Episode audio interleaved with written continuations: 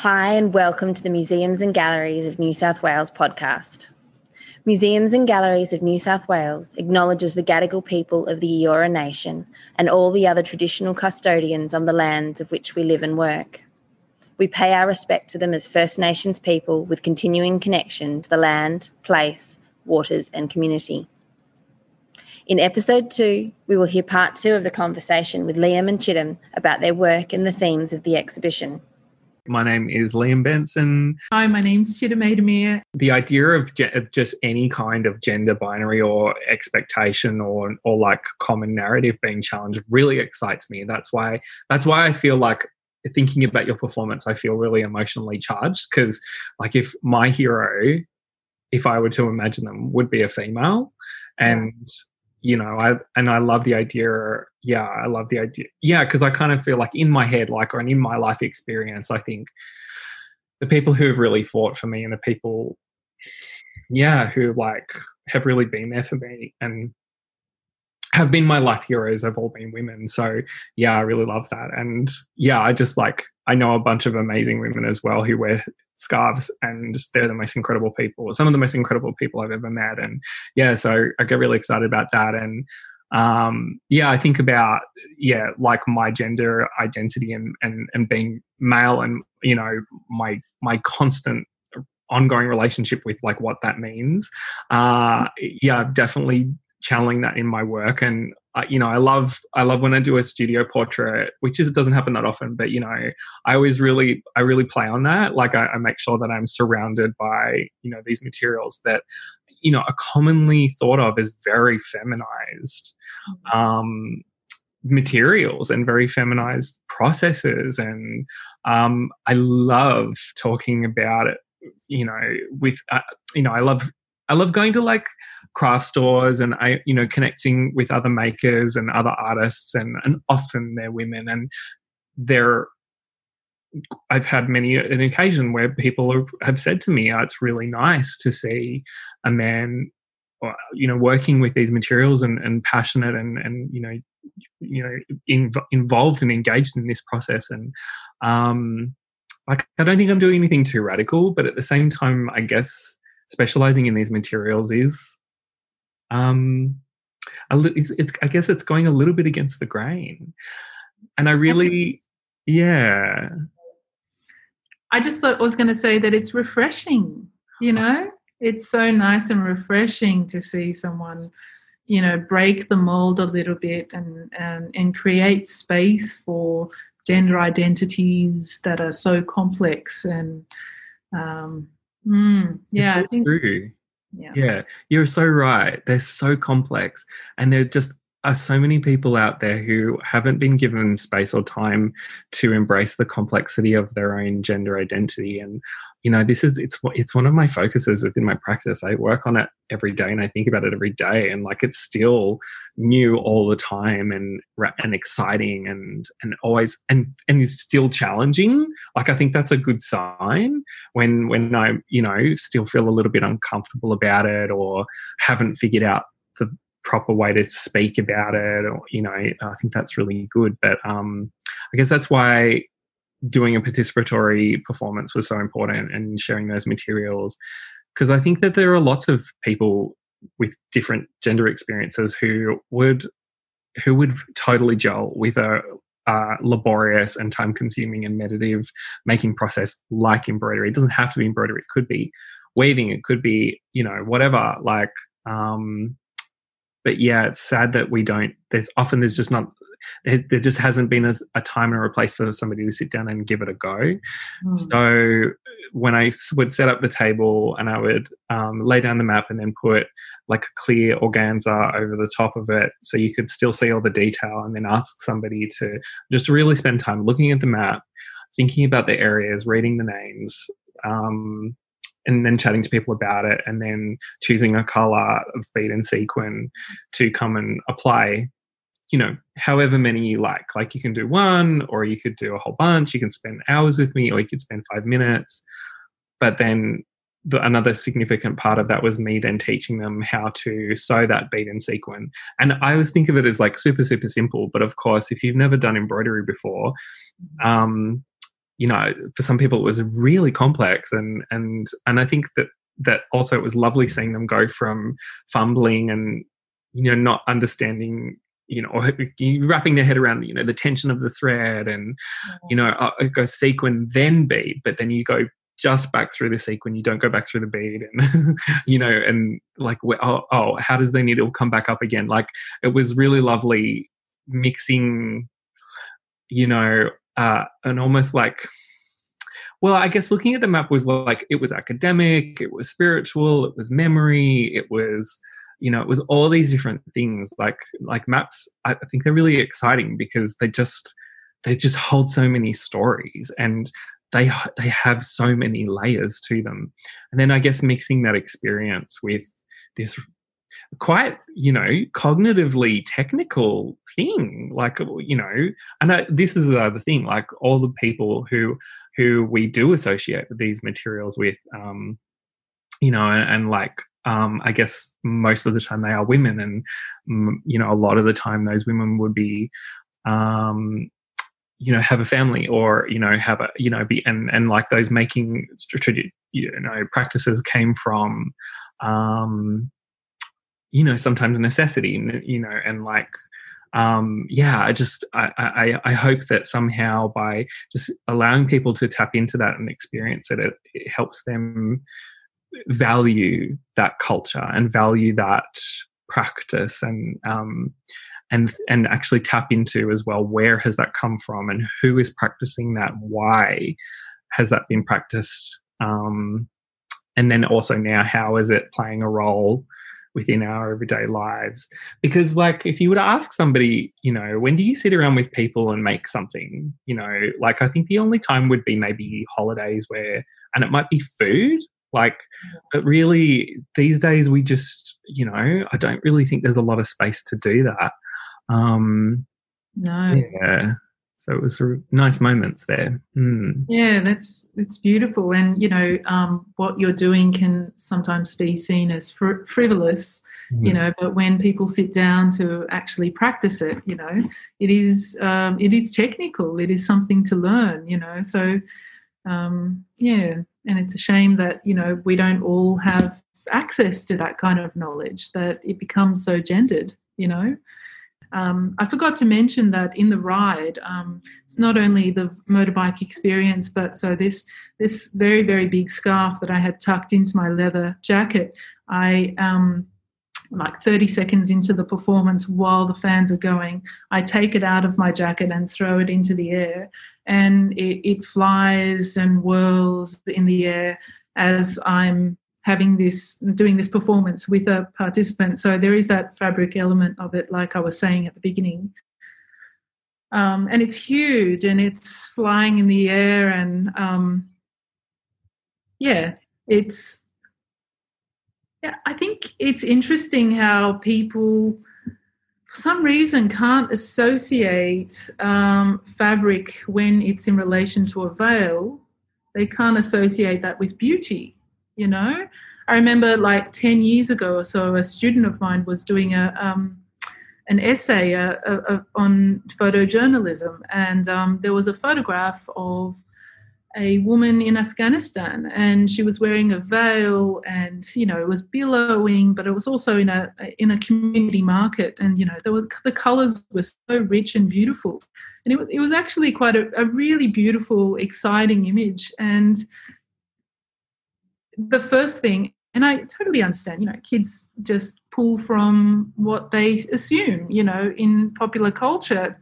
The immediate reference was to war and her suffering, and, you know, poor thing, you know, women's rights in Islam, oh, it's not good, you know. Um, so yeah and i just you know i had to get some assistance from another teacher to award marks for you know the, the things that were there because i was just not dealing with that you know i mean but there is so much beauty you know in in fabric and veil wearing. And i think when you're wearing the veil and in a culture of veil wearing you're seeing that beauty you're touching it you're manipulating it. It's a part of your everyday life. So you know in some ways i think my work or i'm trying to look at that beauty and uh, and make that a bit more more front and center, even if it's exaggerated in an exaggerated form, you know. I kind of get the feeling that that we're both working, we're, we're both talking about things that are really hard to talk about, and that are fraught with, uh, you know, potential f- for harm and also like a lot of trauma, uh, you know, and also you know dealing with stuff like ignorance and yeah, but we're using our materials as like this way. Like uh, even the way you, you were talking about like you know when you were performing with somebody you would make sure you connected with them. And uh, and like there's such an amazing connection that comes with the way that you're you're just saying this fabric this is fabric and this fabric is beautiful and this fabric holds meaning and also um yeah like like you just offering somebody like i feel like you're offering people just this really simple moment of going calm down it's yeah. just beautiful yeah yeah i think um when i've seen your work liam um the you know it's it's really um it's so delicate and it's shimmering you know so it really does change as you walk around it and mm. um, it just makes me think of something that's delicate and something important you know that we need to take care of mm. Um, mm. yeah it just invites that kind of attention, you know, mm. to how it was made, but also what you're representing and the importance that it has. Mm. Yes, the vulnerability that you're exposing as well. That's that's a great word because I really, especially when I was, whenever I work with the flag, I think about the vulnerability around that you know, because being a white male, like I feel so blessed with this this this life and this experience because being queer has has given me such amazing contrast and I've learned so much from it. You know, but like most of my upbringing, you know, you know, like being an invisible, you know, you know, blend into the crowd, white person, you know, it's just like I've I've seen and heard it all, you know, and and, and like and I see it on a daily basis. The, you know, all the all the all the yeah, the kind of worst and best of of of um, I guess whiteness and and uh, and colonialism and um, you know other you know negative influences that, that that that our reality is is actually built on, and so the flag really represents that. And that, and it's and it's difficult because there are people that feel really emotionally connected, and you know, like like I was thinking before, like we just we really you know, we have a lot of culture, we have a lot of diverse culture that's talking to each other, but also we've I don't know, I just there's something something going on with us where where we've um whitewashing other people. And we've also whitewashed ourselves and so we're in this situation where you know we, we kind of cling to things that, that that give us some kind of hope or give us or offer some sort of new direction or could could represent you know what what honor means to us or you know other important values. And then i understand that that flag represents so many other things as well and it's hugely problematic and i feel like it's you know it's been it's sometimes it's i make i think it's staring us in the face of just how problematic it is and and it's such a clear indicator of you know some symptomatic you know issues that we've got to we've got to rethink and, and readdress.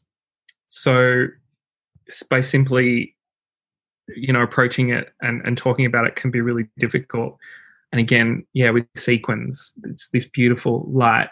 It's you know sequins are playful sequins are camp sequins are you know um they're not serious you know? Yeah and like you could dismiss sequins. You go sequins? That's a you know like that's a silly medium. Um you know or that's just you know like playful. But it allows us a moment to to stop it and rethink about um, the depth and the seriousness and the um, of, of of those symbols and what they represent. And they're really hard. They're really hard for people to to to to stop and think and unpack because of guilt, because of fear and and uncertainty. It's like once you start to unpack those things, it's you're on a journey and you can't really you can't really tap out of that once you start down that journey. Yeah, no, I I totally relate to that. I mean, I think part of my practice is also uh, what do you call that word when you're releasing cathartic you know it can be cathartic in the sense that you're exploring your truth um, and you know creating this alternative reality and and sharing that with other people and that can be really powerful you know when you can think of an alternative reality you know often we're so stuck and we can't see beyond our immediate experiences that it can be suffocating at times, you know. So it's important, and we're lucky, you're right, in being able to explore some of those things with our bodies and um, with materials. Um, like for me, I, I really like the idea of our bodies as occupied territories and, and how do we decolonize our bodies and make that available to our audience so that they can do the same with their own. By the way, that's not my concept. That's by uh, an amazing American artist, Guillermo Gomez Pena. And um, yeah, just unpacking how my body is colonized and how how that um, enacts itself in my day to day life, and how that limits me in some ways, and um, and and what what what's possible with my body you know? If i wasn't colonized what could i do? What what would it feel like to not be colonized? And so I, I, think it's a really powerful place to come from. You do performance as well and enacting that uh, imagination through your body is really powerful and and for me also humor plays a big part of it because you know it's so pa- empowering to be able to laugh at something that can be so traumatic in some ways, you know, to be able to just laugh and cool that um, negative energy can be really powerful. And also, um, it does that for audiences as well. Like, I was actually quite surprised early on in my career that other people laughed at my works as well. It's what, it's what, it's what pings my excitement. It's what clicks for me is yeah when I see art um, and performances and work that that yeah like that just says it without words you know i think about the installations and experiences that i've had with your work um, and I, I i love that yeah that there were two experiences there's our gallery experience of seeing your work and watching your work and also that very very lucky experience of people having that being able to perform with you and mm. um yeah i feel like it's almost like we talked about the glance across the room before, like that fun moment. I feel like that performance to me sounds like an extended version of that. It's like you're on the bike together, and it's like, yeah, we're in this. Yeah, we're in yeah. this together. Yeah, yeah, um, yeah. No, absolutely. It's it brings people together, and it you know ignites this kind of joy and um, and pleasure that you know might not not be immediately experienced, you know, being queer or being Muslim or um, but yeah, and and also you know, joy is kind of uh, infectious, isn't it? Feelings are infectious. So when you create this feeling, you're kind of spreading it and inviting people along this journey. And um, yeah, it was interesting to see the people that would really get into it. You know, that would really love that experience of letting go and um, the relief that it gave them, you know, sitting behind the bike, and and some people that were still reticent and sitting back. Um, yeah, it was interesting. But another work of yours that I really love is the um, performance, the video performance, where you're in the gown and the gun, and you're mm. running through this landscape. that always just brings a smile to my face, you know, because I, I love the way you're performing. It's so earnest, you know, and uh, and you're dealing with this landscape that is so familiar to us in in these movies and you know these really traditional films that we hold on to as our you know iconic Australian films. And um, I just yeah, it was really fun. I loved it. I just think it's it's all of it all of this is new. This is all brand new. Every, all these experiences coming together. Everything we're doing is all made up.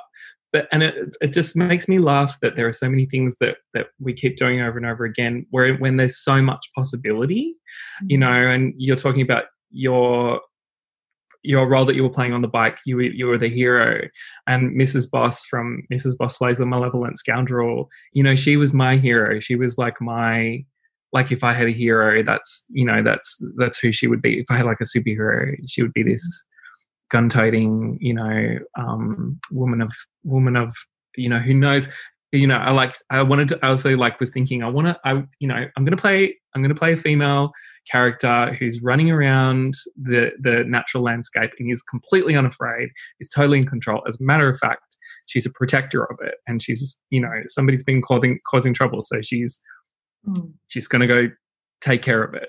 Um, and yeah, like uh, uh, it was exciting to also really it was just another excuse to to show that landscape as well. Yeah, which is familiar, and that's the Monaro landscape, and it's my sister's property in Numeralla, and it's a like I love it so much, you know, and I just think like I love that we're both offering these these like passion. We're just beautiful things, and you know we're we're using them to talk about subjects that that that some people have, seem to have a lot of trouble wrapping their head around it.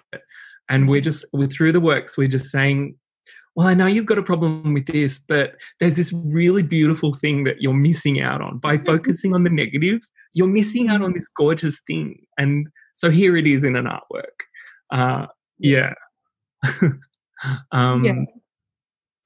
Yeah. yeah it was really lovely yeah, like I you know, we haven't really actually had that many moments of to actually sit together and draw these connections. That's been really joyous doing that. Absolutely, I think there's a lot of um, threads and similar interests, and you know, we've got really, you know, um, yeah, I think there are themes and threads that carry between our works, and we haven't had this chance, so I've really enjoyed it. Oh, that's wonderful.